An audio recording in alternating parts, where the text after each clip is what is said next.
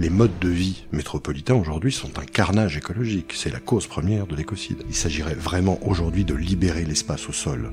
Il nous faut retrouver et remettre les pieds sur terre. Et c'est là où il va falloir débétonner, désasphalter, débitumer. Les villes démantelées sont des mines à ciel ouvert. C'est un champ de recyclage assez extraordinaire. Si on veut décroître, je crois que c'est en étant au contact immédiat de la fin des ressources ou de la fragilité du vivant, au profit d'une restauration de tous les savoir-faire de la main et de tous les imaginaires de la paysannerie. C'est autour de 4000 m2 par habitant qu'il faudrait dorénavant penser, et il y a de quoi donner cette superficie pour chaque Français aujourd'hui. On est en train de vivre une inversion symbolique entre les villes et les campagnes. Il y a quelque chose qui est en train de s'inventer, de s'imaginer. C'est le coup d'après. Qu'est-ce qu'on fait lorsque ça va débarquer?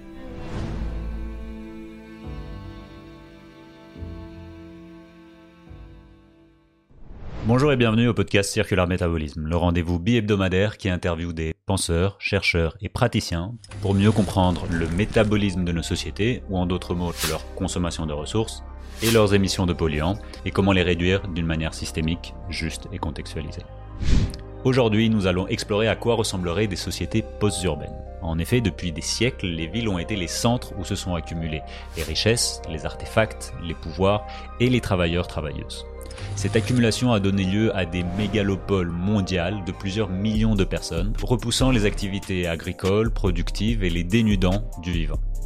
À l'aune des transformations socio-écologiques nécessaires pour sauvegarder le vivant, quel rôle peuvent jouer les villes? Pouvons-nous atteindre la sobriété et la réconnexion à vivant tout en vivant en ville? Si les villes ne sont pas la solution, alors à quoi ressembler nos sociétés? Pour nous éclairer sur ce sujet, j'ai le plaisir d'accueillir un nouveau Guillaume Faburel. Guillaume est professeur à l'université Lyon 2. Ses recherches portent sur les politiques d'aménagement, leurs effets sociaux, spatiaux et écologiques. Il est également l'auteur de trois ouvrages, Les métropoles barbares, pour en finir avec les grandes villes, et plus récemment, Indécence urbaine, pour un nouveau pacte avec le vivant. Bienvenue Guillaume, bienvenue à nouveau au podcast. Bonjour à toi, merci. Notre dernier épisode euh, s'est plutôt bien passé, c'est-à-dire que ça a suscité beaucoup d'intérêt. Beaucoup de personnes ont regardé, ont écouté, et beaucoup de personnes ont commenté également. Donc je pense que voilà, ça a suscité, ça a chatouillé beaucoup de personnes, soit parce que c'était quelque chose, un combat personnel, d'autres personnes qui étaient aussi très contrariées pourquoi tu penses que les personnes sont tellement euh, pris par ce sujet vraiment euh, dans les tripes quoi? Je n'aurais pas la prétention d'en connaître les raisons d'ordre psychanalytique, euh, mais moi, pour moi, la question traverse des trajectoires existentielles personnelles. Donc là où on habite et qu'est-ce que l'on y fait, quel sens ça a et avec qui, a éclos alors même que la modernité, globalement, nous mettait dans des wagons entiers, urbains, majoritairement. Donc, un des effets de la crise écologique, c'est de reposer la question de l'habitabilité de la Terre. Et du coup, il y a un deuxième élément que la crise écologique met sur le tapis, c'est euh, comment, euh, comment trouver une solution, qu'allons-nous pouvoir faire euh, on sent bien que les organisations politiques dont nous héritons, que les axes programmatiques qui sont défendus, les grandes doctrines d'intervention, sont pas du tout à la hauteur des enjeux. Hmm. Donc, un, il y a habitabilité qui se joue. Deux, il y a la question de la capacité personnelle d'intervenir sur ce réel. Euh, au croisement des deux, effectivement, euh, ça suscite question parce que ce qui vient assez naturellement, purement logique, c'est euh, le devenir de nous par la ville hmm. dans cette perspective de réhabiter autrement la Terre. alors là, c'est des grandes questions d'ordre métaphysique, mais concrètement, ça donne qu'est-ce que je mange, où est-ce que j'habite, comment je me déplace, comment faire société, sur la base de quel commun, comment je me sens représenté ou pas par les organisations, auquel je participe de moins en moins, ou alors par forme militante, mais qui a eu tendance à se diversifier et qui est moins sur le rail de la représentation démocratique? Voilà, en fait, c'est l'entièreté des existences qui est mmh. reposée. Euh, si on pose la question du devenir des villes, s'il y a autant de personnes qui y vivent aujourd'hui, plus de 60% de la population mondiale est urbaine, annoncée à 80% en 2050, c'est pas pour rien. Il y a bien quelque chose là qui pose question et qui embarque, euh, j'attire particulièrement euh, l'attention là-dessus, qui embarque l'entièreté de nos existences. C'est pas simplement euh, conjectural, intellectuel ou centré. Hmm. C'est véritablement le sens que chacun met dans ses propres agissements. C'est, je crois, une des raisons premières pour lesquelles ça peut susciter interrogations, doutes, commentaires, enfin en tout cas, euh, envie d'interagir. Beaucoup de personnes ont souligné ces, ces, ces points-ci, quoi. Quel, est notre euh, lien avec le vivant? Comment euh, la descente énergétique et matérielle va euh, se répercuter dans les villes Nos capacités en tant que personne, etc., etc. Donc, pour les personnes qui n'ont pas euh, regardé le premier épisode, je vous invite à le faire parce que là-dedans, bah, on a beaucoup euh, travaillé pour euh, développer la critique ou pourquoi tu penses qu'il faut éminemment mettre sur le viseur les métropoles, que c'est des, des entités qui sont peut-être fondamentalement opposées à une transformation socio-écologique. Peut-être qu'on peut quand même, pour les personnes qui vont nous regarder ici, avoir les quelques points saillants de, de cette critique de la métropolisation.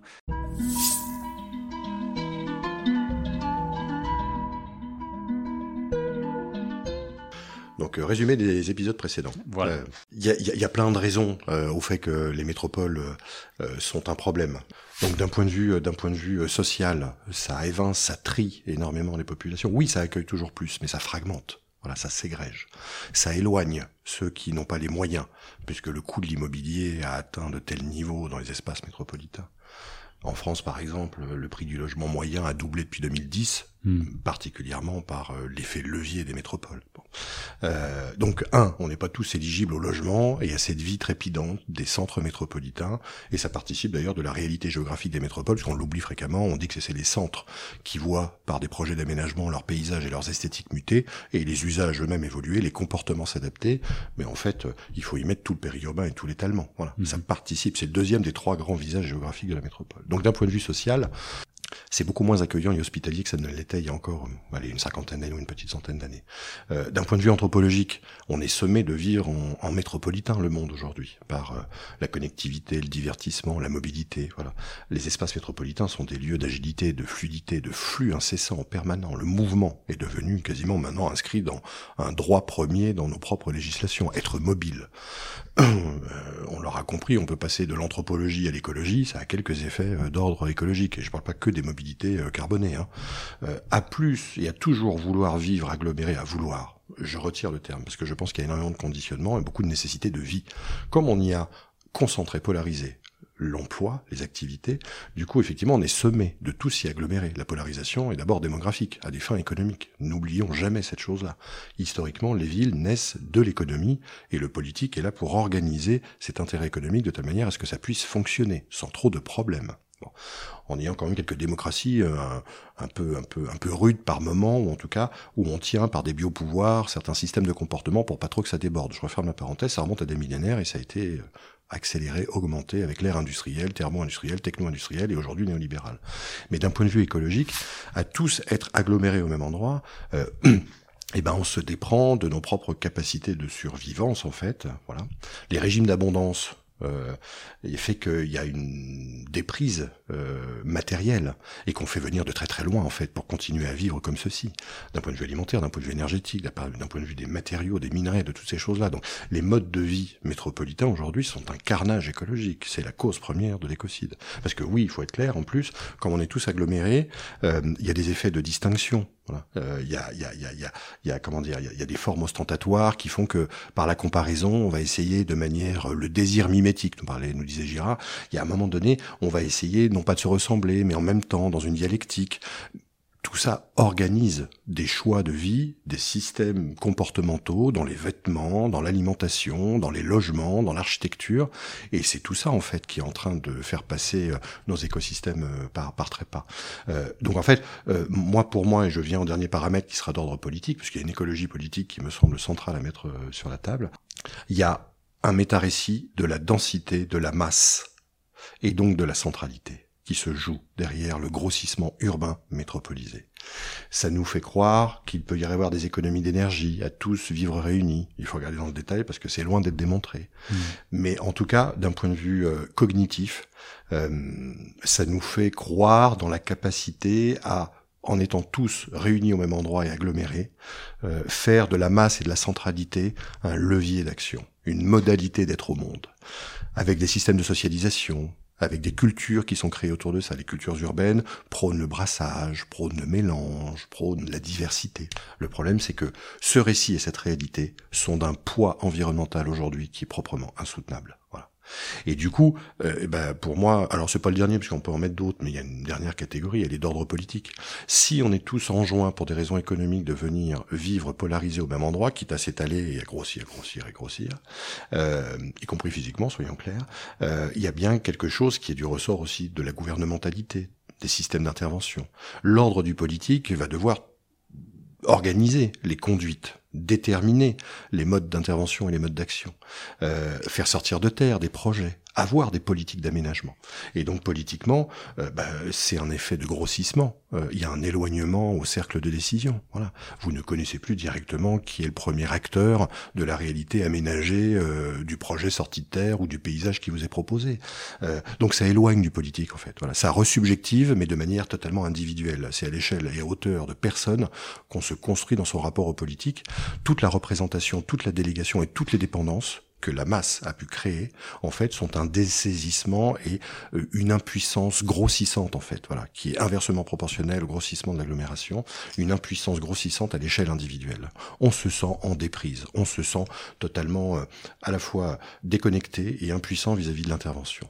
Donc, pour toutes ces raisons-là, qui en fait renvoient peut-être à un mot clé, c'est le métabolisme, euh, bah, voilà, dont tu parles fréquemment, voilà, et dont tu as fait un objet de réflexion. Euh, ce métabolisme, il est, euh, euh, comment dire, d'ordre écologique, mais aussi d'ordre sociologique, d'ordre anthropologique et d'ordre politique. Il y a un effet de masse qui est devenu proprement insoutenable. Donc, la question qui vient, c'est qu'est-ce qu'on fait avec ces entités avec ces grandes agglomérations, ces grandes polarités qui ne cessent de grossir, qui ne cessent d'avoir des impacts et des empreintes euh, démultipliées, voilà, exponentielles. Les limites planétaires sont dépassées une à une du fait même de cette grosseur-là, urbaine en particulier. On a un problème de taille, comme le disait Olivier Ray. Et il y a un problème de taille qui n'est jamais mis dans les débats. Il y a beaucoup de collègues qui estiment que c'est somptuaire que de se poser la question de la taille des villes aujourd'hui. Il est soit trop tard, soit c'est décalé par rapport à l'image qu'ils se font de la réalité et des moyens de la modifier. Eh ben je pense que non, que c'est une erreur à la fois épistémologique mais en même temps idéologique. Les deux réunis, ça serait bien qu'on parle de taille à un moment donné.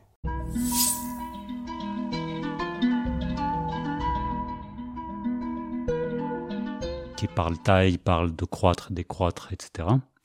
On peut aussi parler, euh, ouvrir et fermer la parenthèse de la souveraineté euh, ou euh, la l'indépendance ou l'autonomie, que ce soit énergétique, alimentaire et autres des villes. Est-ce qu'on pourrait pas tout simplement penser que ces territoires, certes grands, pourraient quand même s'autosuffire sans devoir aller piocher loin, sans devoir aller avoir besoin de, de, de, travailleurs et travailleuses lointains et lointaines? Mhm c'est pas envisageable d'avoir ces, ces, ces, ces, grosses entités, mais quand même plus ou moins euh, autonomes, plus ou moins indépendantes, plus ou moins euh, euh, suffisantes Alors, déjà, je commencerai. Plus que ça ne l'est, oui. La question est de savoir si ça serait suffisant pour rendre véritablement autonomes ces grandes entités. Et du coup, je reprends la définition d'autonomie, qui est en fait choisir sa dépendance. Hein, D'accord? Mhm. Donc, euh, il nous faut collectivement arbitrer sur ce que l'on veut conserver et ce dont on veut se séparer. Et là, on n'est pas du tout dans les cadres démocratiques et le questionnement ou le débat n'est pas du tout à hauteur des enjeux. Je referme la parenthèse. Dans l'autonomie, il y a la question de la subsistance, l'autosubsistance, mais il y a aussi l'autogestion. Et c'est pour ça que tu parles à la fois d'autonomie et d'indépendance. Mhm. Euh, S'il s'agit à un moment donné de faire plus que ça ne l'est, alors aujourd'hui, les 100 premières villes de France ont 2 à 3 jours d'autonomie alimentaire. D'accord? En termes d'énergie renouvelable, c'est de l'ordre de 1 ou 2% pour 8 des 22 métropoles. On est loin, loin, loin du compte. L'agriculture urbaine, telle qu'elle se développe, de manière euh, tout à fait, euh, pas massifiée, mais avec beaucoup de projets, ne rendra pas autonome d'un point de vue alimentaire les grandes entités. Euh, en fait, la question qui se pose en termes d'autosubsistance, ou en tout cas de subsistance, c'est démocratiquement, quel est euh, l'objectif et l'horizon d'atteinte. Enfin, l'objectif que l'on se fixe et l'horizon d'atteinte. S'il s'agit, ce que je prône, de penser qu'il faudrait vraiment tendre au maximum à l'autonomie, et là je parle bien d'autosubsistance, on ne parle plus de ville, ou alors on ne parle plus de métropole. Il va falloir fragmenter, il va falloir démanteler. Et c'est pas que de la redirection écologique dont on, excuse-moi, on nous bassine un peu en ce moment les oreilles. Euh, il s'agit pas de réhabiliter, de rénover, de recycler de réattribuer des fonctions à des équipements sénescents. Il s'agirait vraiment aujourd'hui de libérer l'espace au sol. Il nous faut retrouver et remettre les pieds sur terre. Et c'est là où il va falloir débétonner, désasphalter, débitumer, là aussi tous les termes circulent euh, dans la boîte à outils du marketing ambiant, mais à une hauteur qui fait qu'on peut se poser la question du devenir urbain. On ne parle plus de grandes villes, on ne parle plus de métropole. Pour prendre un exemple de la ville de Paris, donc la superficie communale de Paris, il faudrait libérer 50% d'espace au sol pour prétendre éventuellement avoir un peu d'autonomie. Mmh. Euh, si jamais on, on, on, végétalisait tous les toits euh, parisiens à des fins alimentaires, ça ne pourrait nourrir que de l'ordre de 7 à 8% de la population parisienne. Je parle bien de Paris il y a quelque chose d'insoluble. Voilà, nous n'y parviendrons pas. La question est donc du coup, mais peut-on en avoir un débat démocratique important? Quel est l'objectif d'autonomie de ces grandes entités? Hmm. Fort à parier qu'on n'excédera jamais quelques dizaines de pourcents et qu'il va falloir continuer à faire venir. Alors du coup, après, on a les cités jardins, les ceintures maraîchères, on peut essayer, mais là, pour moi, on est toujours sur le territoire servant. On est toujours sur l'exploitation par des hectares fantômes, même si c'est un peu rétréci ou un peu moins loin la provenance de ce que nous mangeons, il n'en demeure pas moins qu'on est encore dans un prédicat, une colonialité du centre urbain sur ses dépendances premières. Et d'un point de vue politique, moi, pour moi, la solution, elle est, elle est, elle est cohérente avec ce que je dis, c'est que s'il y a impossibilité d'un côté, s'il va falloir fragmenter et démanteler, c'est pour penser non plus une multipolarité, mais un polycentrisme.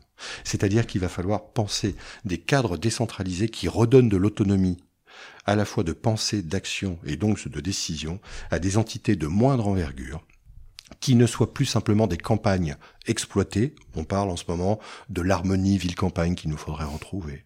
Ça aussi, c'est un discours du pouvoir, de la domination. Mais on a oublié toutes les subalternités et tout, toutes les fiertés qui ont été retranchées aux campagnes par la surexploitation urbaine. Donc euh, voilà. Et l'agriculture industrielle fait partie hein, de l'exploitation urbaine, c'est le corollaire. Donc parler d'harmonie sans, en faisant plouf plouf, oublions le passé. Allez, maintenant, on est amis pour la vie. Non, faut arrêter. Y a un moment donné, les campagnes ont souffert des choix urbains et de la domination de l'idéologie métropolitaine et urbaine par le passé.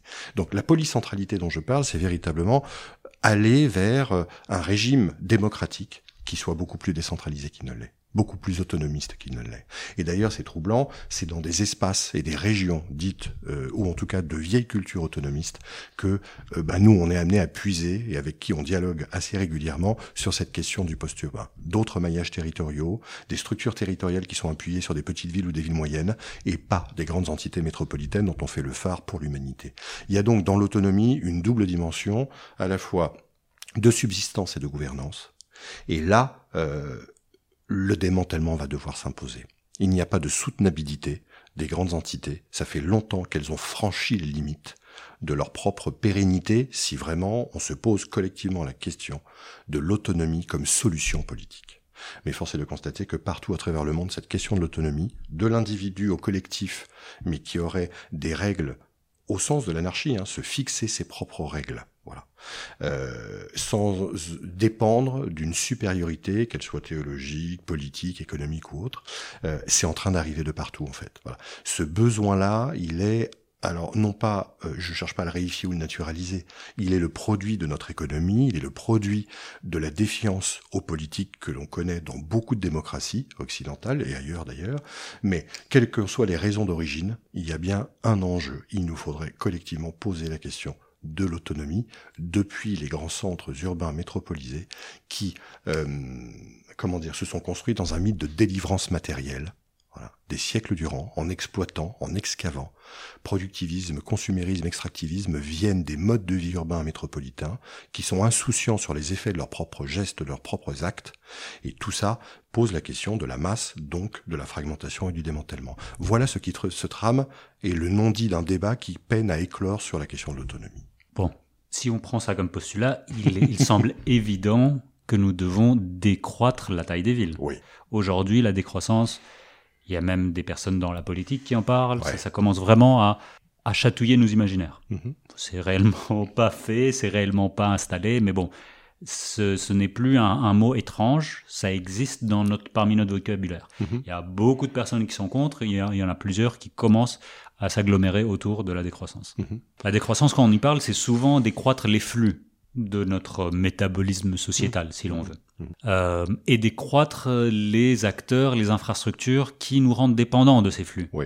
Euh, la voiture individuelle, on, on voit aujourd'hui les euh, l'autoroute euh, A69. euh, C'est vraiment ce type de, de combat que la décroissance peut promouvoir en avant. Mhm. En mai, il y avait eu une grande conférence post-croissance à Bruxelles. Ouais. Il y avait tous les superstars de la post-croissance et de la décroissance. Mais, euh, et c'était un avis que, que j'ai partagé avec une autre personne que j'avais interviewée, Federico Savini, les urbanistes et les géographes n'étaient pas vraiment représentés là-dedans. Mhm. Il y avait un pendant spatial qui, qui est souvent euh, soit considéré comme donné, soit en tout cas pas suffisamment euh, complexifié. Du coup, je voudrais qu'on qu'on parle un peu, et c'est aussi le bouquin de, enfin le, le chapitre qui, qui va paraître dans un nouveau bouquin qui s'appelle Décroissance chez Le Passager clandestin. Enfin, j'imagine que ça va paraître au moment de la pa- parution de cette vidéo aussi. Mhm. Là-dedans, tu as écrit quelque chose en disant la ville entre de la croissance. Ouais. Donc, comment tu vois, comment tu te positionnes dans cette, euh, dans, dans, ces, dans ce paysage de décroissance? Intellectuelle, mais aussi euh, pratique, et comment tu vois les villes également dans, tout ça? Ben, euh, premier élément, je, livre vraiment euh, mes petits traumas. On n'a pas grand-chose à faire, mais sur la question de la décroissance. Alors j'ai écouté partiellement la conférence dont tu parles, et puis je suis ça d'assez près puisque j'évolue dans ce univers de pensée. Moi, j'ai toujours été sidéré ici comme ailleurs, mais particulièrement ici, ma sidération de la faible géographicité ou spatialité des pensées de la décroissance. Hmm. Euh, et en fait, pour moi, c'est pas parce qu'il y aurait de la bêtise ici et pas ailleurs, hein, au contraire.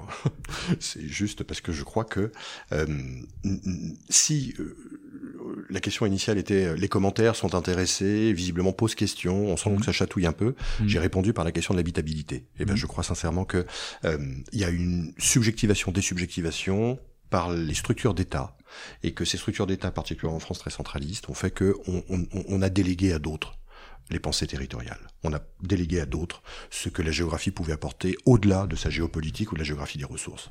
Même l'enseignement, hein, je suis bien placé pour le savoir, a été orienté vers ça. Bon, donc du coup, euh, premier élément euh, d'interprétation, on a un angle mort qui est en fait transversal et qui concerne toutes les cellules sociales et toutes les pensées de la chose. Ça veut pas dire que je suis le seul à dire ça, d'autres l'ont dit avant moi, mais ça reste majoritairement très minoritaire y compris dans les manuels scolaires. Regardons ce qui est dit sur le devenir métropolitain ou la question de la crise écologique ou de l'habitabilité du monde, bon, ou de l'habiter de la Terre.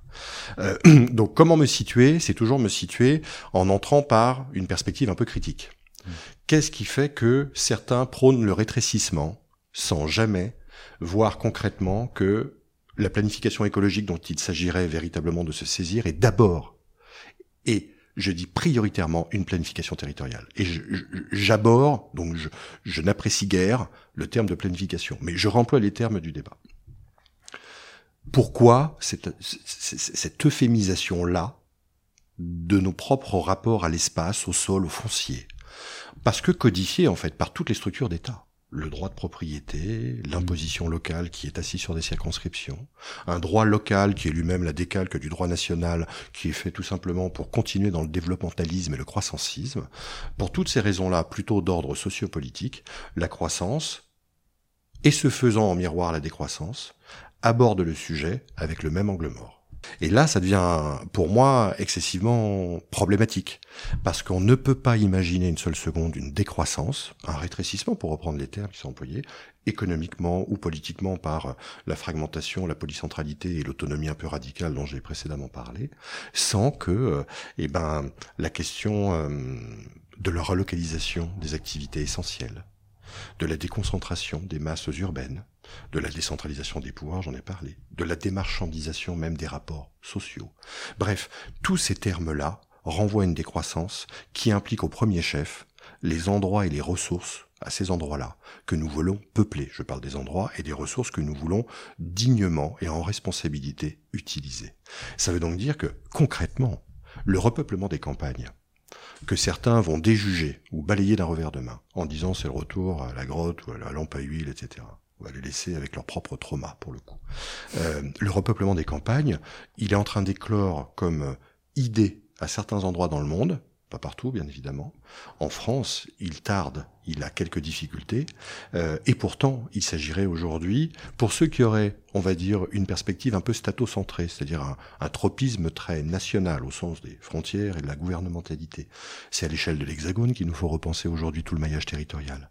La place des petites villes, la place des hameaux, la place des villages, la place des bourgs, la place des villes moyennes, au détriment ou en essayant d'équilibrer et de retrouver une harmonie, puisqu'on parlait d'harmonie ville-campagne, c'est à condition que la ville en rabatte un peu, je parle de la grande ville, en termes de morgue et de sentiment de supériorité.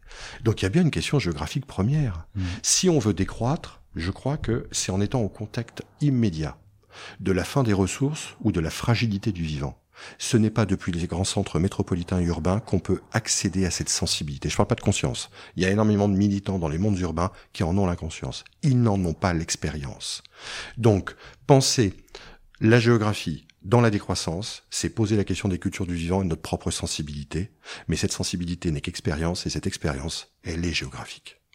Et c'est en ça, finalement, si on bouclait la boucle, que beaucoup de décroissants depuis les mondes urbains n'ont peut-être pas, selon moi, c'est aucun jugement, on a tous nos déterminismes sociaux, hein, mais n'ont peut-être pas l'expérience de ces cultures-là, de ces rapports au vivant, ou les déjugent peut-être par effet de distanciation, par apprentissage plutôt intellectuel, au détriment de la main et du rapport direct corporel, et c'est ça, à mon avis, qu'on va devoir collectivement, ensemble, fabriquer. Mais c'est une géographie sensible, c'est une géographie de l'intime, c'est une géographie du monde, qui est un peu anarchiste, soyons clairs, puisque il nous faut aussi en découdre avec l'ogre politique qui nous tient dans des modes de fonctionnement et dans des types de comportements qui sont un peu télécommandés, je referme la parenthèse, mais c'est bien autour de cette géographie que la décroissance va devoir, à mon avis, mettre le paquet. Mmh. Je suis troublé que ça tarde à venir.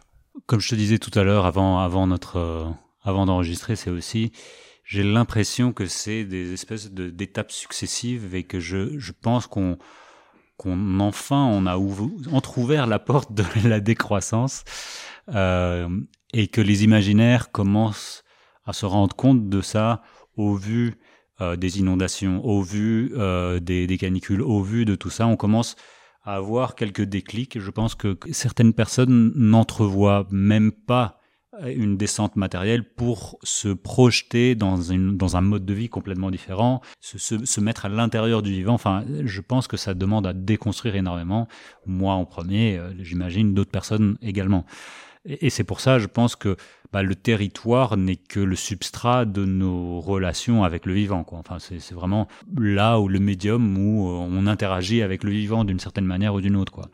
Aujourd'hui, les villes sont l'antre du capitalisme du néolibéralisme. Enfin, la dernière fois, on disait est-ce que c'est la poule et l'œuf? Est-ce que le néolibéralisme, c'est grâce aux villes ou est-ce que les villes, c'est grâce au néolibéralisme, etc., etc. On a connu de, par le passé quand même beaucoup des villes qui, qui mettaient une empreinte euh, agressive vers les campagnes, même à Rome, même en Grèce antique. Enfin, c'est pas c'est pas nouveau hein, comme phénomène. Mais j'essayais de me dire est-ce qu'il n'y a pas des contre-exemples? Est-ce que c'est une fatalité? Est-ce est que ville et euh, euh, agression, ville et possession sont euh, intrinsèquement liées? Est-ce que c'est une fatalité, ça, finalement? Moi, j'ai pas la réponse non plus à ça. Voilà, j'en ai pas la connaissance suffisante pour répondre, et je suis même pas sûr qu'on puisse l'avoir vraiment à l'unité mm. d'une personne. Hein, voilà. Par contre, ce que ce que je sais, en empruntant à Dunbar, à Corps, à Kirch, il y a des expériences sociales. Hein, c'est qu'il y a bien une question de taille qui se joue à un moment donné. Mm. Il y a des effets de rupture et d'inversion. Voilà. Euh, alors euh, là aussi, c'est abyssal. Il n'y a pas une taille unique, d'accord? C'est pas 10 000, 20 000, 30 000, 50 000 habitants pour avoir finalement évité le rapport de prédation. Mais c'est bien l'idée de la grosseur et du grossissement.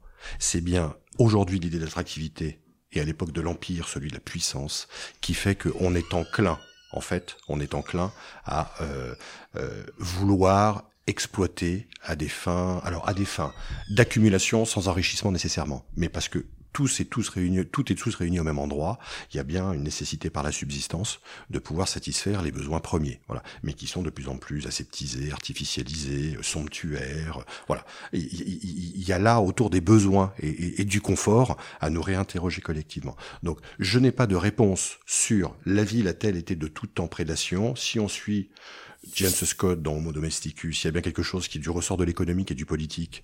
de l'économie, grosso modo, euh, pour la survie, c'est de l'exploitation, et du côté du politique, c'est une forme de domestication, une organisation des conduites à des fins de commerce, d'échange, de croissance et de grandeur. Dans les deux cas, au croisement, ça donne bien une domestication hein, du vivant à tous les étages qui s'opèrent. Donc moi, je serais d'avis de le suivre, mais c'est mon sentiment. Voilà, euh, il est lui-même euh, anthropologue anarchiste. Moi, je suis plutôt d'une géographie anarchiste. On arrive à se rejoindre un peu sur la question anarchiste. mais de là, en tirer une conclusion définitive, non. Par contre, ce qui me semble être véritablement à devoir te mettre sur la table, parce que là, on a des exemples qui tendent à montrer, c'est qu'il y a des effets d'inversion, il y a des effets de taille qui s'opèrent. Voilà. Et globalement, c'est ce que je mets dans l'indécence urbaine. Quand vous, quand on croise euh, plusieurs, je parlais de corps de Kirsch et de Dunbar et de quelques autres, mais aussi les utopies sociales du 19e siècle, mais aussi les villes en transition d'aujourd'hui, c'est très diversement constitué. On puise euh, dans l'archéologie tropicale, dans l'anthropologie culturelle, dans l'économie. Euh, il y a dans nos contrées, dans nos écosystèmes, c'est-à-dire avec les niveaux de production de la terre, avec les systèmes productifs auxquels nous sommes parvenus qu'il faudrait un peu déconstruire, voilà, euh, euh, remettre un peu de lenteur derrière cette chose-là. Dans la relocalisation dont je parlais, c'est autour de 20 30 000 habitants que ça semblerait s'inverser. Il y a bien là, et c'est pour ça d'ailleurs que je préconise, euh, mais là aussi avec d'autres, hein, je suis loin d'être isolé, on n'est pas non plus très nombreux, euh, un autre maillage territorial, voilà, c'est-à-dire de reprendre pied avec une pirouette de l'histoire, l'histoire territoriale française, c'est la macrocéphalie parisienne, avec la fameuse diagonale du vide que ça a pu créer, terme chatoyant utilisé par l'INSEE. Avec d'autres termes chatoyants, je les mets de côté. Euh, la macrocéphalie parisienne a non pas libéré les espaces, mais a maintenu en l'état par moment des territoires entiers qui conservent encore des potentiels, non pas d'exploitation, encore moins d'excavation et de domestication, mais de réimplantation un peu plus sobre et un peu plus soutenable. C'est le maillage dont je parle. Voilà. Une forme de république des 50 000, avec des communautés de 30 000, et puis une cité des 4 000, puisqu'il faut 4 000 mètres carrés par habitant pour faire un peu autonomie. Donc j'emprunte et je retourne le terme de la cité euh, de la Courneuve, la cité des 4 000, pour dire qu'aujourd'hui, euh, notre cité commune en situation de déflagration écologique, c'est autour de 4 000 mètres carrés par habitant qu'il faudrait dorénavant penser, et il y a de quoi donner cette superficie pour chaque Français aujourd'hui, du fait même de l'histoire et de l'héritage territorial dont je parlais, une surconcentration et polarisation sur Paris, dorénavant une surconcentration et polarisation autour des 20, de la vingtaine de métropoles, au détriment d'autres villes qui ont quelques ressources, qui sont moins peuplées, qui sont pas nécessairement en déclin, mais qui, dans lesquelles le temps s'est nullement arrêté, hein, qui vivent leur propre destinée ou leur propre trajectoire, mais il y a des arrière-pays, il y a des régions entières, il y a des pays géographiques entiers, euh, autant parler de ces choses-là, ça existait il y a fort longtemps, qui offrent des ressources extraordinaires pour une relocalisation, une réinstallation, mais en connaissance de cause, sans colonialité. Voilà. Donc euh, la question de la taille limite est posée, ça se jouerait visiblement entre 20 et 30 000. Je propose, dans le chapitre dont tu as parlé du, du, du livre Décroissance aux passagers clandestins, euh, une république des 50 000, ben, c'est les 50 000 petites villes de proximité, bourg-centre, village, hameau. Euh, je propose une communauté de 30 000 biorégionales. C'est un périmètre de l'ordre de, allez, une vingtaine ou une trentaine de kilomètres de diamètre, avec 30 euh, à 40 000 habitants, mais non polarisés au même endroit. On va pas rééditer et refaire les mêmes erreurs, parce que je dis que passer à cette taille-là, euh, il y a des effets d'emballement qui s'opèrent et puis une cité des 4000, c'est-à-dire à cette échelle-là, c'est pas chacun dans son lepin, c'est pas chacun claque-muré, mais un équivalent moyen de 4000 mètres carrés par habitant pour faire autonomie. Et là, euh, ça dépend des lieux, ça dépend des ressources, ça dépend des savoir-faire, des habitudes sociales, des coutumes, toutes ces choses-là. Mais il y a de quoi faire dans l'espace hexagonal pour repeupler les campagnes un peu plus vertueusement écologiquement. Donc comme tu dis, c'est la question de taille est évidemment fondamentale. On l'a dit la, la fois passée, on le dit maintenant. Aujourd'hui, l'urbanisme ou l'urbanité, c'est aussi une agriculture industrielle. quoi. C'est pas juste euh, les centres urbains. Donc, quand, quand on veut repeupler les campagnes, quand on veut repeupler la ruralité, bah, évidemment, c'est aussi d'autres espaces qui sont, enfin, des espaces immenses qui, qui sont. Euh, même artificialisés. Exactement. Tout à fait. Euh, donc, tu parlais de quelques milliers de petites villes de 5 à 20 000 habitants, quelques dizaines de milliers d'unités avec des, des, petites villes, des bourgs, des, des villages, etc. etc. Là-dedans, je pense que c'est assez intéressant. Le 4000 aussi, il faut rappeler que peut-être euh, bah, c'est pour se nourrir, pour construire, pour euh, l'énergie, enfin, c'est tout ça. Hein tout ça. C'est tout ça. On n'aura pas une partie de chaque euh, fonction vitale sur son terrain. Mais moyenner par l'échange et l'interdépendance, sans enjamber les 20 30 km de diamètre dont je parlais pour des communautés biorégionales, il y a de quoi trouver toutes les ressources de vie. Voilà. Et, et, et, sans, à un moment donné, se poser, enfin, sans omettre de se poser la question du confort d'aujourd'hui. Voilà.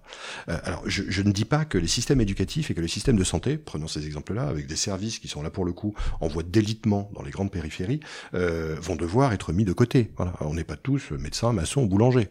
Donc, mais il y a là, indéniablement, aussi un moyen de nous reposer la question de notre rapport à la santé. Il y a là indéniablement un moyen de nous reposer la question de, notre rapport à l'éducation. Prenons les exemples des écolieux, qui sont au nombre de 1300 en France, coopératives oasis, etc. Le procès leur est fait que, grosso modo, il y a une forme d'homogénéité sociale derrière cette chose-là, ce qui est loin d'être faux, mais de moins en moins vrai. Bon. Il y a une féminisation, il y a un rajeunissement, etc. Et puis il y a aussi d'autres critères ethniques qui peuvent intervenir. Euh, la question de l'éducation est fréquemment posée dans ces collectifs d'habitants qui décident de s'implanter dans les dans les ruralités, hein, très très majorité.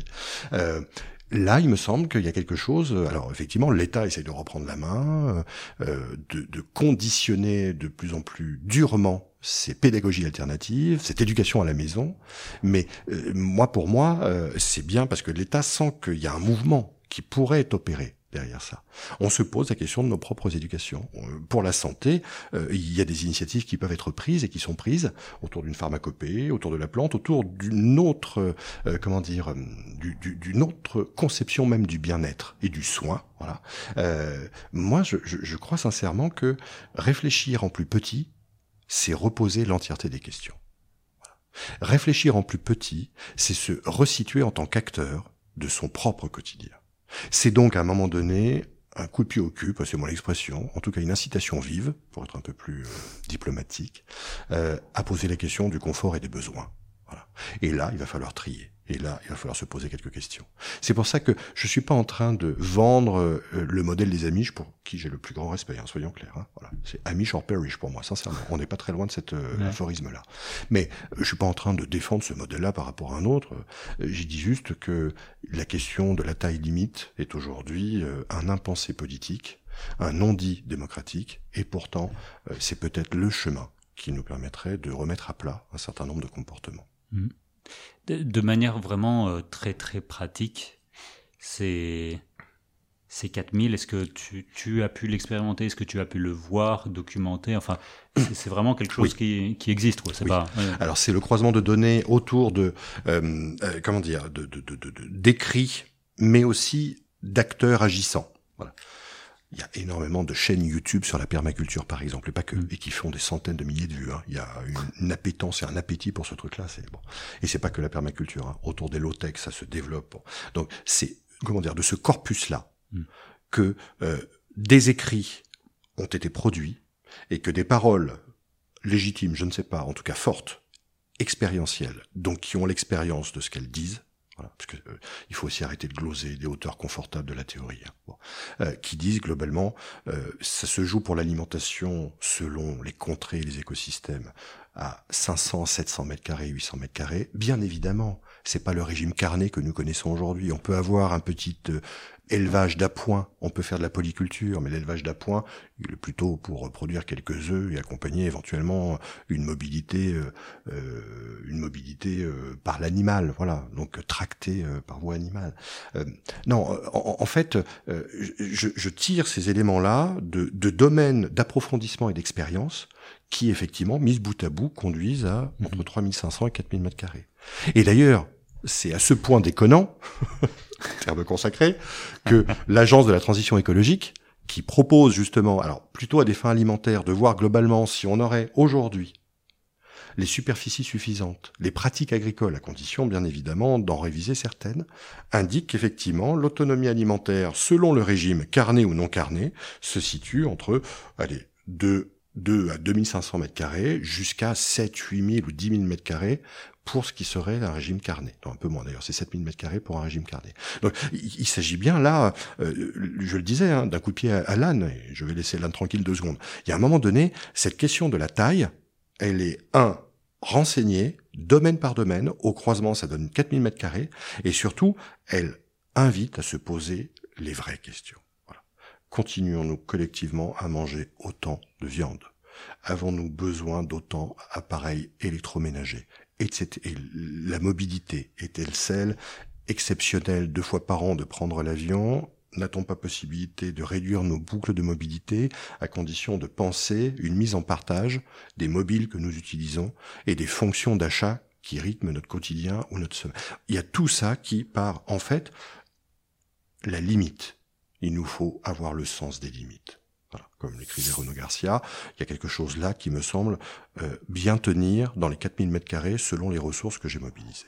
D'ailleurs, j'ai eu le plaisir de parler avec David euh, Holmgren euh, sur le podcast. C'était quand même assez incroyable de voir comment des idées se, se forment, se maintiennent, se perpétuent. Enfin, je trouve que, comme tu disais, la permaculture, le low-tech, c'est quelque chose qui, qui a une renaissance assez incroyable et je pense qu'il faut capitaliser également dessus pour, bah, pour embrancher le, la, bifurcation. Quoi. Mhm. Jusque-là, tu as, bien vendu tout ça, c'est parfait. Ah, tu prends, ok. Ça, coince maintenant. Maintenant, maintenant c'est les, les, questions choc. C'est du sérieux maintenant. Ouais, c'est ça. Euh, allez, c'est des questions que moi je me pose, c'est les questions que les personnes qui nous ont écoutés la dernière fois se posent. C'est des questions légitimes, des fois c'est des critiques, des fois elles sont fondées, des fois elles sont pas fondées, mais il va falloir qu'on réfléchisse à ça. Certainement que tu l'as déjà fait avec tes collègues, mais ce serait bien qu'on partage ça avec les personnes qui nous écoutent. Avec plaisir.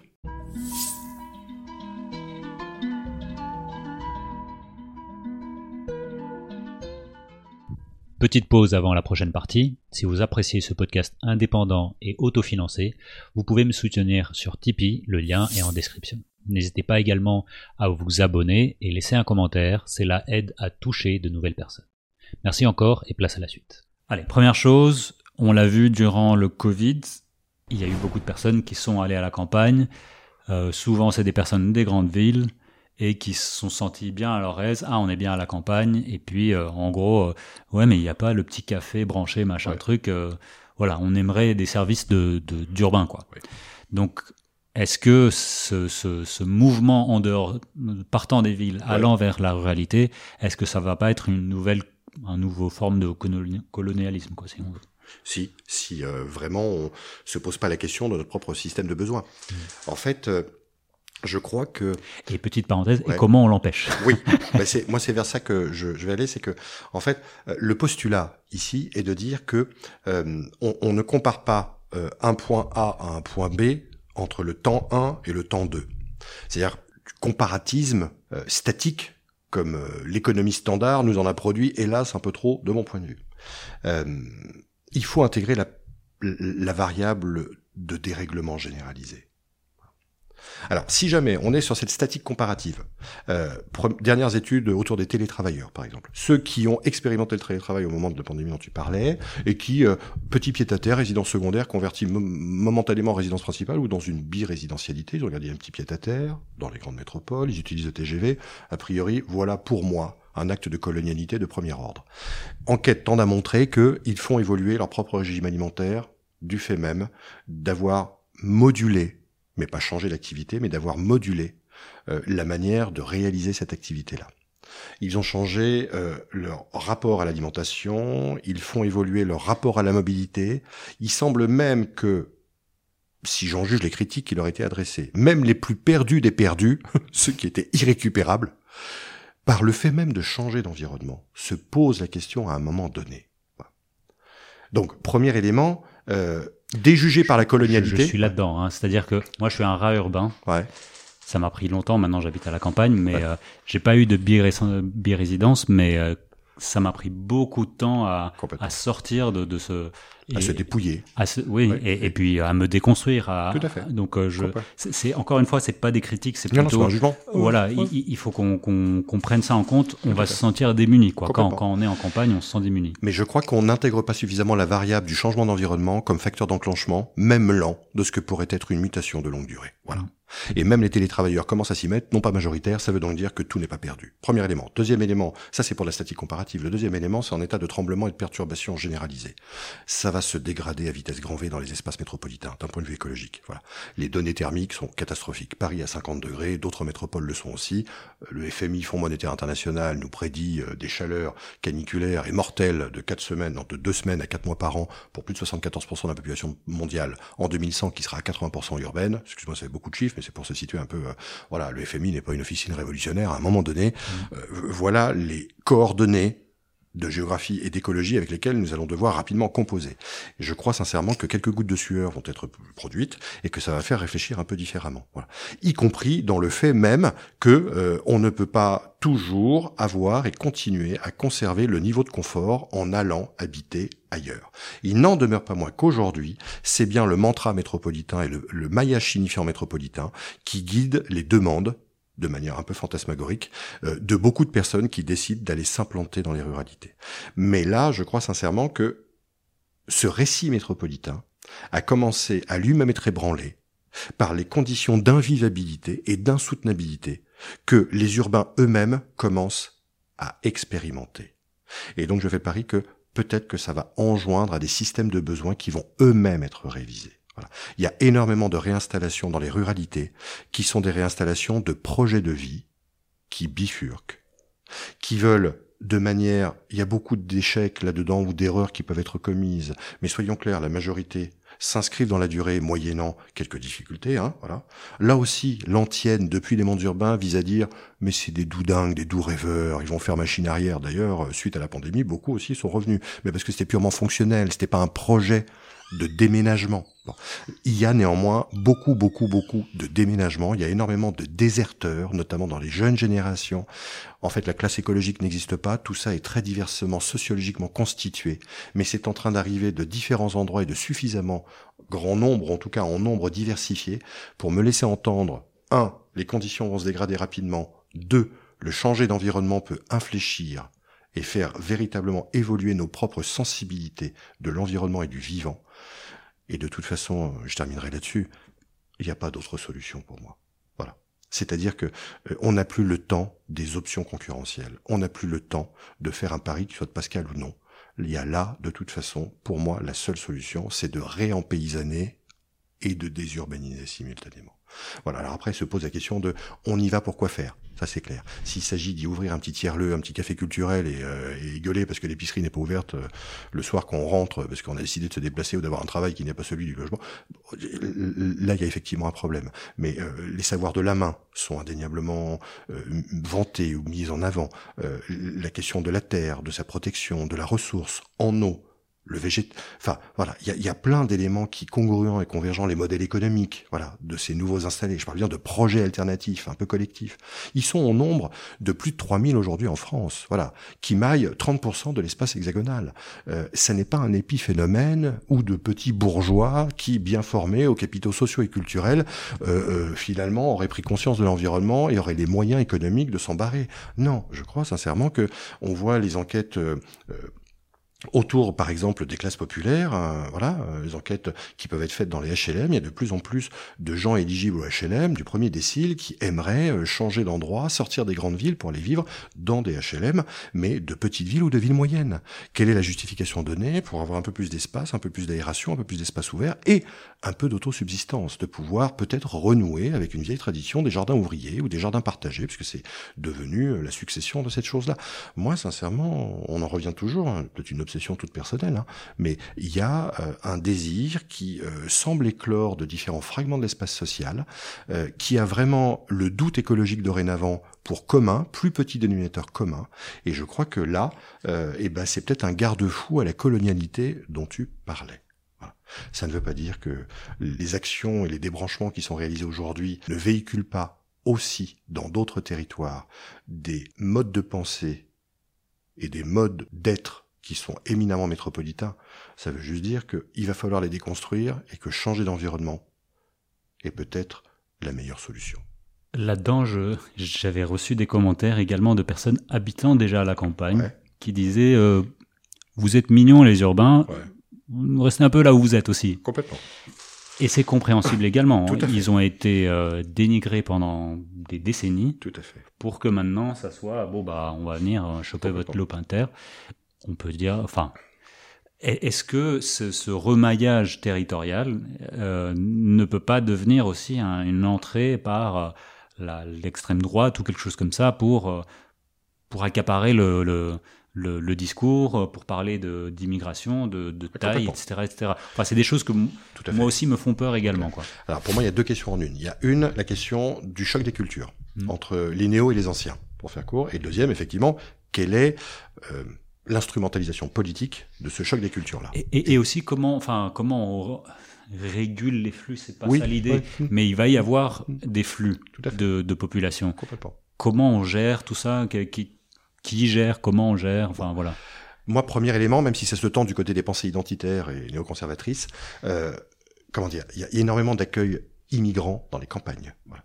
Et, et, ça date pas d'hier. Sauf que effectivement, euh, le plus gros des flux, par nécessité administrative, hein, voilà, et par besoin communautaire, voilà, euh, souhaitent, désirent, aspirent à aller dans les grandes villes. Mmh. Mais sincèrement, soyons clairs, les conditions qui leur seront proposées dans les grandes villes ne sont pas toujours enviables à ceux qui sont proposés dans les campagnes.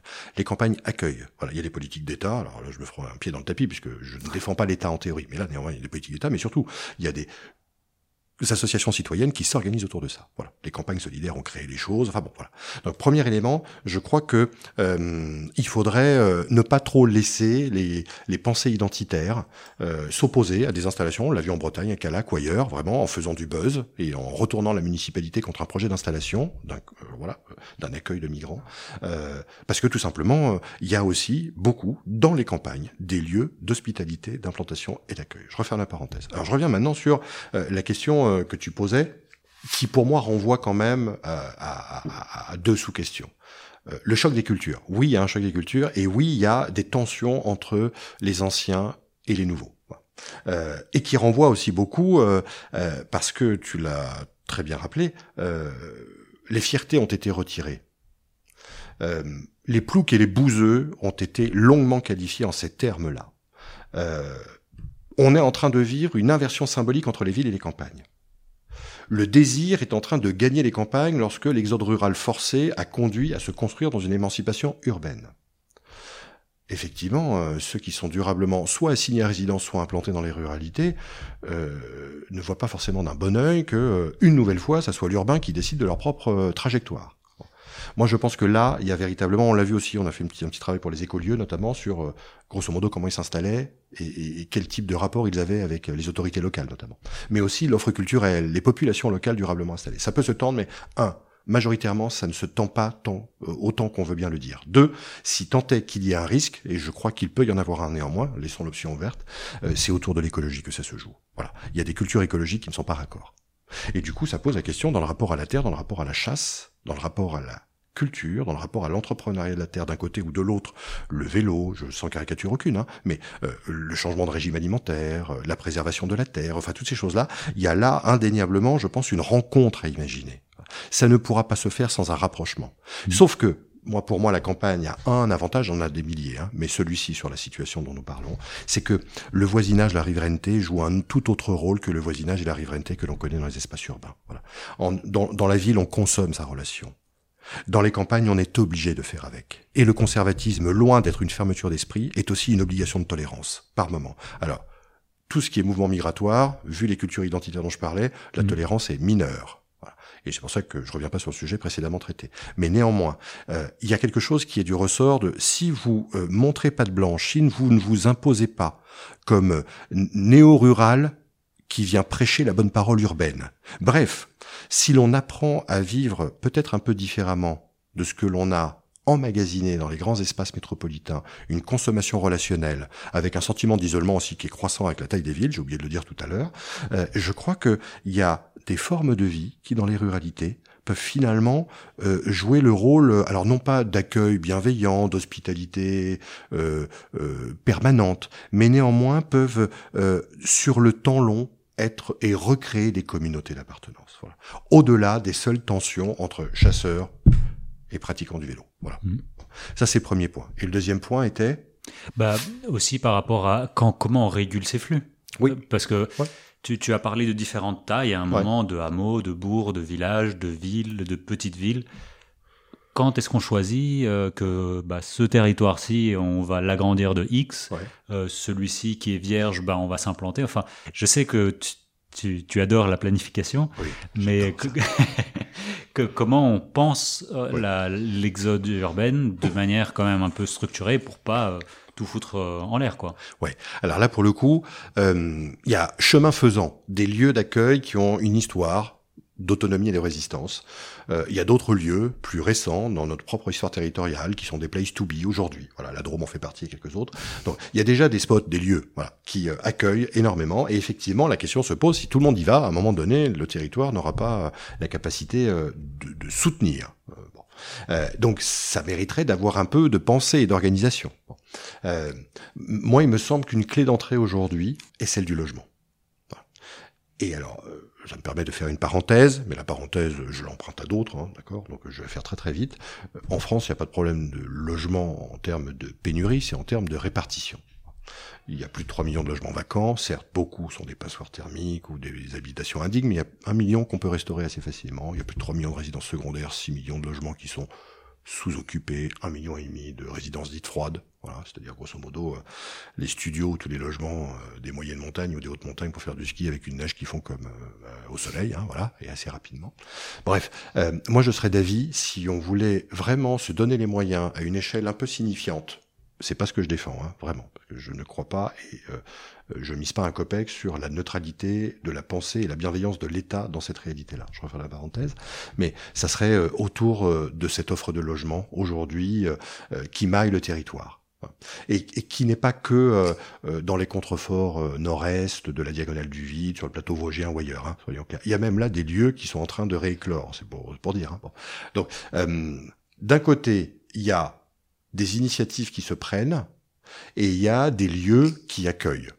Euh, et nous, on les répertorie avec d'autres euh, et ils sont nombreux en France. Donc déjà, ne tirons pas trop vite la sonnette d'alarme sur la saturation de ces lieux-là. Il y a encore énormément à faire venir, à accueillir de manière décente et dans le respect de l'écologie locale. De passer par la question du logement et de la vacance du logement. Ça, ça serait, à mon avis, quelque chose qui permettrait euh, de penser autrement notre géographie, parce que bien évidemment, les logements vacants sont dans les périphéries. Bien évidemment, les logements vacants sont dans des petites villes et villes moyennes, mais aussi dans des bourgs et dans des hameaux isolés, ce qui pose la question aussi des déplacements. Voilà. Bref, derrière le logement, la question de l'emploi, c'est la relocalisation. Il va falloir arrêter de faire des dizaines et dizaines de kilomètres. Donc derrière le logement, ce qui embraye, c'est l'emploi, ce qui embraye, c'est la mobilité, ce qui embraye, c'est l'énergie, etc., etc., etc. Peut-être que la variable logement vu ce qu'il y a comme potentiel et ressources aujourd'hui, pourrait être une clé d'entrée pour un commissaire au plan, si jamais il arrêtait de ne rien faire sur la question, qui déciderait de travailler. Voilà, ce qui n'est pas le cas. Donc du coup, euh, ça serait peut-être pas mal euh, de commencer par cette clé-là. Tu, as certainement raison. J'ai juste peur qu'on fasse euh, bah, comme avant, quoi. Enfin, que le logement. En fait, le logement, comme tu dis, c'est aussi un médium avec notre expression avec la nature. Oui les logements vacants, les logements en montagne, les logements euh, enfin, qui, sont vides aujourd'hui sont aussi le fruit du néolibéralisme urbain exporté. Euh, les logements vacants dont on parle, non. Les résidences secondaires, oui, très certainement. Mais les logements vacants, non, moins. Ils sont majoritairement localisés dans les petites villes ou villes moyennes ou dans des, dans des hameaux isolés. Euh, ils utilisent des matériaux du cru parce qu'on a beaucoup de logements qui appartiennent à un temps passé. Non, sincèrement, je n'en fais pas le nappage pavillonnaire de la petite résidence secondaire du bourgeois, euh, du bourgeois urbain. Non, non. C'est pour ça que, effectivement, mais, mais, néanmoins, les résidences secondaires, par le fait même du choix balnéaire qui, ou touriste, euh, touristique qui a pu être fait, évoluent dans des environnements qui sont des environnements qui sont pas inintéressants pour accéder à l'autonomie. Voilà. Mmh. En fait, oui, dans la motivation, la résidence secondaire est plutôt l'œuvre néolibérale, alors que le, le, résidence ou le logement vacant est plutôt le fait de la déprise historique de territoires entiers, mais néanmoins, les deux offrent des environnements qui ont des potentiels d'autonomie.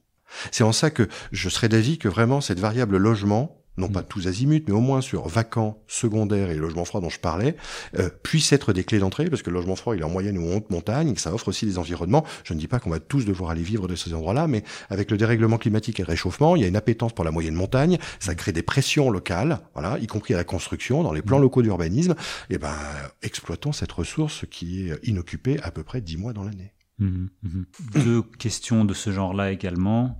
Alors moi, c'est Peut-être que tu t'en doutes, mais moi j'adore mesurer les flux, tout ça. Enfin, en tout cas, les comprendre. Qu'est-ce qu'on fait des villes existantes, donc de ce stock euh, énorme qui existe? Est-ce qu'on abandonne tout et on va vers le vacant et après on construit, on régule?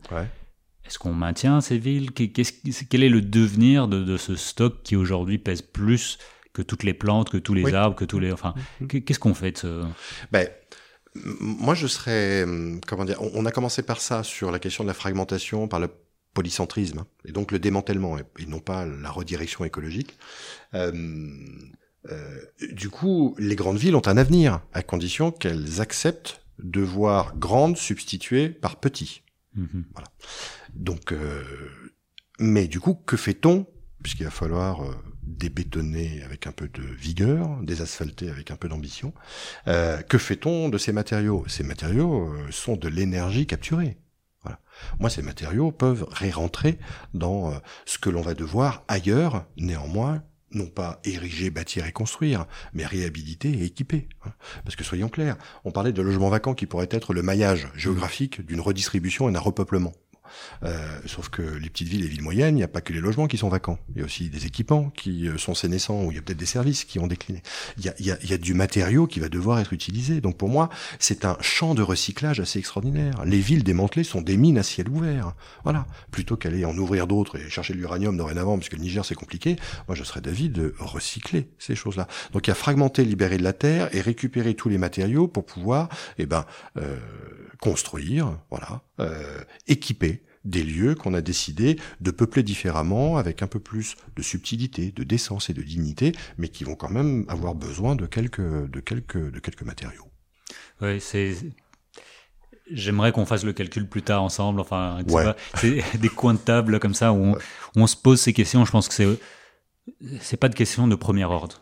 C'est-à-dire que de toute façon, on doit agir, de toute façon, on doit aller vite il faut qu'on fasse attention de se dire évidemment comment on va le faire, quel type de, enfin qu'on exactement, qu'on ne crée pas de nouvelles mines, qu'on ne crée pas, euh, qu'on oublie ce que, comment on construisait une ville par le passé, comment l'habitat était par le passé. Mhm.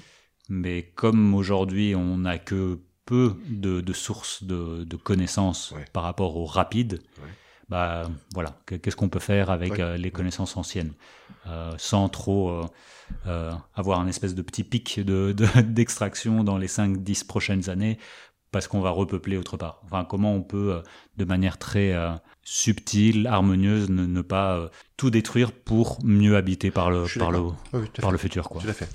Et c'est ce que par moment le bioclimatisme donne un peu comme illusion, c'est-à-dire qu'on switcherait tous les matériaux, on ne prendrait que les matériaux nobles, le fameux nouveau BTP, bois, terre, paille et pierre, au détriment de tout le béton, qui est une arme de construction massive, comme disait Jacques, euh, au détriment du béton qui a coulé et qui a été figé. Voilà. Moi, je serais d'avis que, mais il y a des, des, des architectes et euh, voilà qui bossent sur euh, le recyclage de cette chose-là. Mmh, mmh. Euh, mais j'en ai pas la connaissance technique. Non, non, mais désolé. Et, et, je pense que c'est pour ça que c'est un chantier collaboratif. Ouais. C'est qu'on doit ramener de la matière grise là-dedans, autre que le ciment, pas seulement le ciment, mais pour. Euh, allez, euh, peut-être dernière petite question qu'on qui a été posée. Cette transition, bifurcation, redirection existe petit à petit, enfin coule sous les radars, mais on doit attendre, on doit la, comment on la massifie, quel temps, quel pas temps tu entrevois? Moi, je je euh, je la vois pas. Je pense qu'on l'a compris par une organisation du politique qui serait les institutions telles qu'elles existent aujourd'hui. Ça ne veut pas dire qu'il n'y a pas des institutions qui, ayant perdu du pouvoir, ne devraient pas être réhabilitées. Euh, les pays géographiques ont longtemps existé. Ils ont été au nombre de moins de 500 et dorénavant sont un peu plus de 300 puisqu'ils ont été convertis en PETR. Moi, je pense que les pays géographiques, que les foyers ruraux, que les CPIE, que tous ces dispositifs des mondes ruraux qui ont vu euh, leur capacité largement réfrénée, pour pas dire corniquée sur les 20 ou 30 dernières années, devraient euh, euh, voir leur rôle plus que réhabilité. Bon. Donc, je ne tire pas un trait sur les institutions, mais je ne mise pas. Ça peut être que des accompagnateurs, ça peut pas être des initiateurs. Moi, ce qui me semble être l'initiative qui peuvent être qui peut être prise, c'est-à-dire à quel pas de temps et comment, c'est ce qui est en train de se passer à différents endroits, d'imaginer des espaces refuges des métropolitains. Euh, la désertion qui est en train de s'annoncer, euh, en fait, produit euh, des actions alternatives qui visent à anticiper les flux de débranchement qui vont ne cesser de croître sur les 10, 20 ou 30 prochaines années. Donc bref, c'est des collectifs qui agissant depuis les lieux d'accueil, euh, et c'est en ça qu'on défend nous les biorégions, en partant de ces initiatives-là, ça dessine des périmètres qui ont une cohérence écologique, une cohérence sociale, euh, qui ont un peu d'énergie parce que voilà, il y a un renouvellement générationnel qui s'y opère aussi. Euh, moi, je fais le pari, j'ai pas de pari à faire. Euh, il me semble que là, à bas bruit aussi, en dehors des radars, il y a quelque chose qui est en train de se de s'inventer, de s'imaginer. C'est le coup d'après. Mmh. Qu'est-ce qu'on fait lorsque ça va débarquer? Mm. Euh, donc du coup, euh, dans les logements, on n'a pas parlé tout à l'heure du logement léger et mobile. On sait que les autorités bloquent. Voilà. Certains plans locaux d'urbanisme tolèrent des micro-zones où on pourrait les installer, les stécales. Mais c'est epsilonesque dans la somme des PLU dans leur révision. Il y a quelque chose à faire autour du logement mobile, éphémère et léger. Il y a quelque chose à faire autour de la terre, c'est-à-dire d'offrir des arpents, des hectares, pour pouvoir un peu cultiver. Je sais que ça se réfléchit, alors assez modestement, mais que des zones refuges, que des espaces d'accueil, euh, à l'exemple de ce qui n'avait pas été pensé par des communautés historiques, je pense à Longobaille ou à d'autres, hein, sont en train aujourd'hui d'être façonnés. Ça n'accueillera pas des centaines de milliers, mmh. mais je pense qu'il y a une disposition d'esprit qui tend à imaginer rapidement l'effondrement. Je ne dis pas que la culture est effondriste, mais mmh. il y a une culture écologique qui estime que ça y est, c'est parti, il va falloir affronter, et deux qui sont à 20 ou 30 ans en train d'imaginer ce que pourrait être un repeuplement. Mais dans des conditions d'accueil dignes, dans des types d'activités qui pourraient être déjà amorcées. Je crois que les écolieux, je reviens sur le, la deuxième fois que j'emploie, je pense que les écolieux ont véritablement euh, euh, un rôle déterminant à jouer dans ce repeuplement. Voilà. À condition. T'habites dans un écolieu par hasard Non, moi, Ah non, je ne le vois pas. D'ailleurs, si vous voulez votre propre écolieu pour la modique somme de Exactement. Venez chez moi. un loyer modique, 4000 balles par mois. Non, non, du tout. il me semble. Non, pourquoi je parle des écoliers Parce qu'ils sont en nombre assez conséquent, un peu plus de 1000. Ils maillent l'entièreté du territoire. Euh, ils ont un peu d'expérience maintenant. Je ne défends pas nécessairement toute la pensée des colibris, parce que ça vient de là. Mais euh, ils se posent des questions sur le modèle économique, sur le type de logement et les capacités d'accueil, sur les espaces du commun, sur le faire culture, sur le rapport aux institutions. Il y a toute une réflexion tirée de l'expérience, très diversement constituée. Ils sont pas tous d'accord et ils s'engueulent fréquemment. Mais néanmoins, là, pour moi, il y a une expérience collective qui pourrait, euh, alors euh, non pas euh, fournir un modèle clé en main et une boîte à outils de laquelle il ne conviendrait pas de déroger, mais qui donne une ligne qui est assez intéressante de laquelle s'inspirer. Donc comme tu dis, il y a plusieurs endroits, personnes qui se mobilisent, qui réfléchissent. Tu parles de ces 20-30 prochaines années. J'ai peur que ça soit de la réaction plutôt que de la proactivité. Enfin, de la réactivité plutôt de la proactivité. J'ai peur que voilà, on, subisse le monde d'après mmh. plutôt que aujourd'hui agir sur le monde de maintenant. Ouais. Sauf que, ouais. Qu'est-ce que t'en penses? Non, non, sauf que le choix qui est fait, c'est agir sur le monde d'aujourd'hui. Voilà. C'est réduire son empreinte. Oui. Ces gens-là ont des empreintes carbone de 3 à 4 fois inférieures aux empreintes carbone métropolitaines.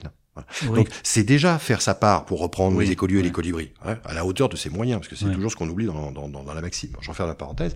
Mais euh, là, pour moi, c'est déjà agir sur le réel du moment. C'est pas sa propre satisfaction, sa projection collective. C'est pas anticiper quelque chose en délaissant le présent. Non, c'est intervenir directement, mais ailleurs et selon d'autres modalités. Mmh. Voilà.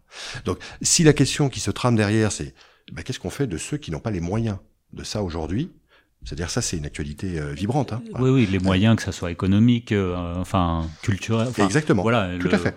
Ceux qui sont euh, encore largement dépendants à leur corps défendant ou par choix. Il y en a qui euh, tirent profit hein, de la méga machine. Hein. Donc il y a des corps défendants, mais aussi des gens qui euh, sont euh, vraiment des alliés objectifs. Hein. Voilà, des agents totalement volontaires de cette réalité-là. Moi, je serais d'avis de laisser les agents volontaires totalement consentants à leur propre goutte de sueur, voilà, parce que ça va venir rapidement. Même avec leur petite clim, hein, les clims éclatent à 44, 45 degrés. Donc à un moment donné, même techniquement, on n'a pas la solution. Le technosolutionnisme urbain ou ailleurs ne sera pas la solution. Bon.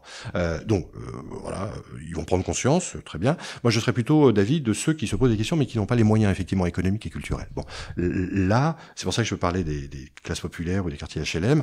Euh, il y a effectivement peut-être un pas intermédiaire et un temps intermédiaire qui serait, euh, je sais que certaines municipalités l'ont déjà entrepris, de débétonner, des asphaltés, de telle manière à restaurer quelques terres dans ces endroits-là pour remettre les mains dans la terre et pouvoir cultiver. C'est pas simplement le complément alimentaire, c'est aussi des trajectoires de pensée, c'est aussi des origines ethniques qui se trament derrière, des traditions euh, et je ne vais pas enfermer ces gens-là dans les traditions, hein. tout le monde a des traditions, je dis juste que là, il y a des initiatives autour des écologies populaires qui sont pas inintéressantes.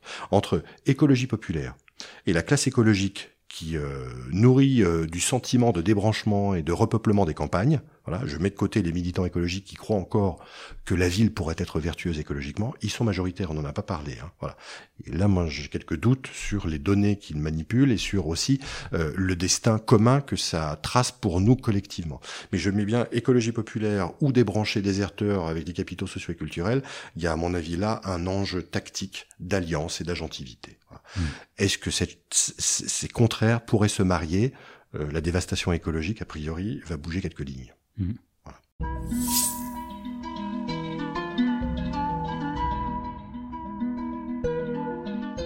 Euh, pour finir, il y, a, il y a deux ans, un an, quand on s'est rencontrés, on avait parlé de quelques balbutiements, de quelques biorégions.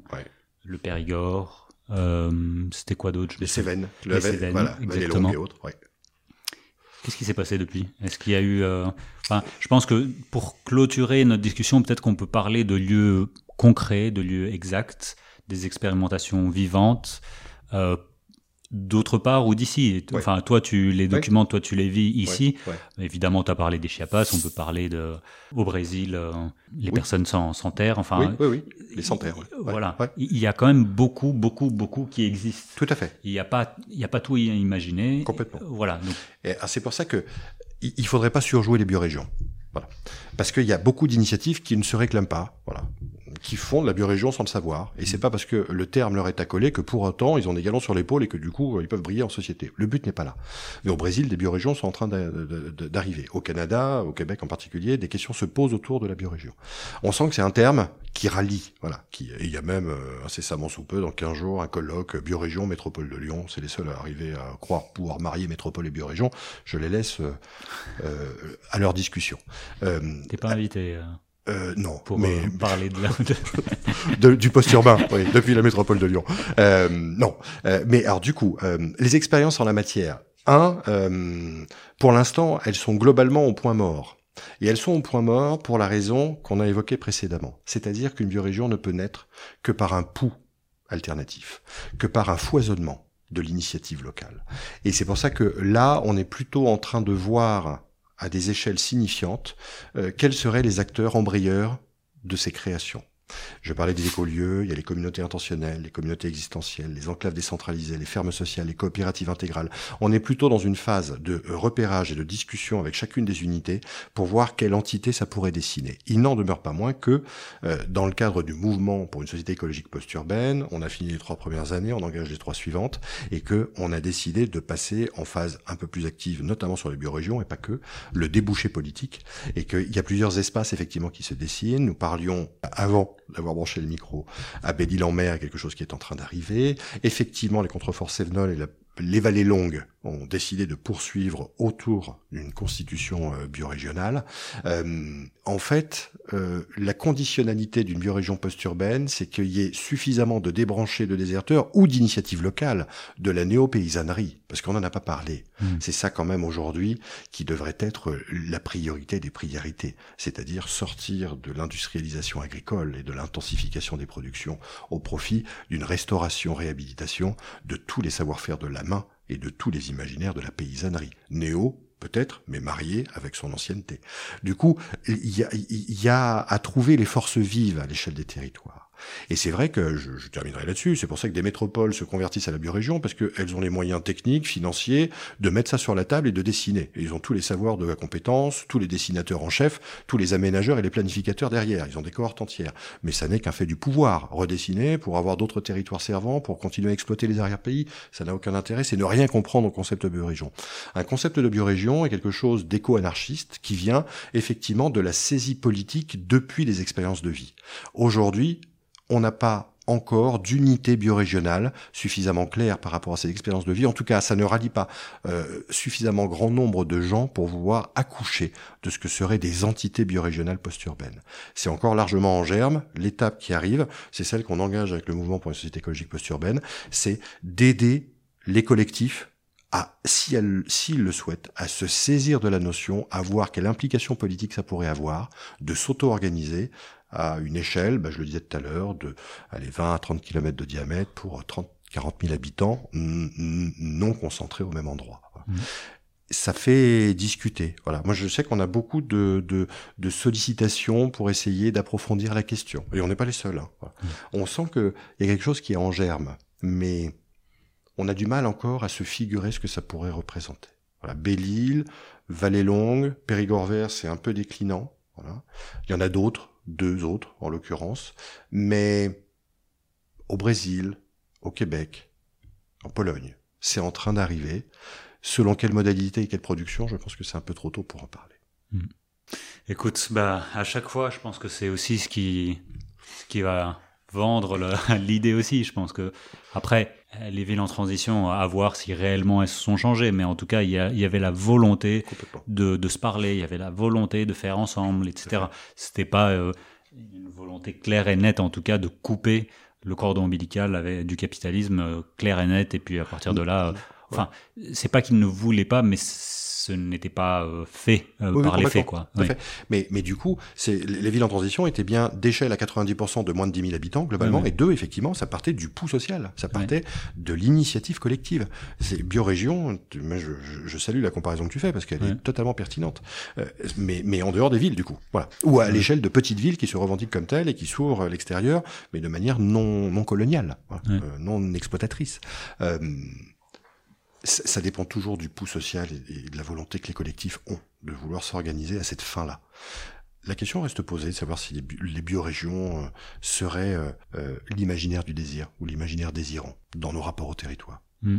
En termes d'organisation politique, certainement. Il peut y avoir des expériences tout à fait intéressantes. Mais est-ce que ça peut rallier la cause majoritaire et redonner de l'allant pour rebâtir des communautés, du sens du collectif, des communs, de la culture partagée. Euh, la France a des terroirs, par exemple, qu'on a laissé à quelques cultures dont tu parlais tout à l'heure. La France a des pays géographiques qu'on a complètement aplatis et dépossédés d'un point de vue réglementaire de leur capacité d'intervention il y a encore une trentaine d'années. La France a des foyers ruraux qui ont été mais alors dépeuplés de leurs propres ressources sur les 20 ou 30 dernières années. Euh, euh, peut-être qu'il faudrait, c'est pour ça qu'on, avec le mouvement, on essaye de d'associer ces différentes fédérations et confédérations. Peut-être qu'il faudrait aussi miser là-dessus. Voilà. Moi, je n'ai pas d'avis tranché encore à ce stade. On aurait pu continuer pendant des heures. c'est impossible de clôturer ces sujets-là, mais je pense que c'est bien de, de, les espacer parce que euh, bah, on mûrit, on, on, voit des expériences également, on apprend avec vos questions également. Donc, euh, j'espère qu'on a répondu à certaines de vos questions. J'espère que cela est utile également. Euh, vous en aurez certainement plein d'autres. N'hésitez pas à les rajouter. Comme ça, bah, nous aussi, on se nourrit par ceci. Il y avait même un slam la dernière fois qui était enfin, incroyable de, de recevoir en commentaire. Donc, merci vraiment pour tout ça. On va clôturer ici. Est-ce qu'il y a quelque chose que tu voudrais recommander ou mettre en avant pour que les gens puissent imaginer ce, ce, ce monde post-urbain euh... Je l'avais fait déjà la fois dernière, je vais le refaire maintenant. le mec qui a qu'une idée en disant. Euh, non, mais parce qu'effectivement, c'est euh, euh, il faut, faut, écouter un peu son corps. Voilà, je, je, crois vraiment que la géographie sensible un type dont je parlais tout à l'heure. Réhabiter le monde en, en, responsabilité, en dignité, en décence et en légèreté, avec le sens des limites, implique à un moment donné que, que on, on, apprenne, c'est là où l'environnement joue un rôle assez déterminant, c'est-à-dire le lieu que l'on habite, que on, on, sache euh, apprendre de nos propres ressentir. Donc euh, il y a tout un régime affectionnel, il y a des sentiments, des sensations, etc. Il ne faut pas taire les sensations que l'urbain métropolisé créant de la fatigue, créant de l'ennui, créant de l'impuissance, créant de la saturation, de l'étouffement, etc. Il ne faut pas taire ça. Et de l'autre côté, il ne faut pas euh, euh, se peut-être se laisser aller à quelques discours qui qualifient euh, de fantasmagorie ou qui qualifient de romantisme bourgeois le fait de s'émerveiller de temps en temps à la réalité d'un environnement avec lequel on n'a pas appris à cohabiter. Et ça, théoriquement, c'est une expérience du corps. Vous savez tout. Euh, n'hésitez pas à regarder le premier épisode euh, si vous voulez vraiment aller dans la critique de, du fait euh, métropolitain. et je vous dis à dans deux semaines pour un autre épisode. Merci encore, Guillaume. Merci Aristide.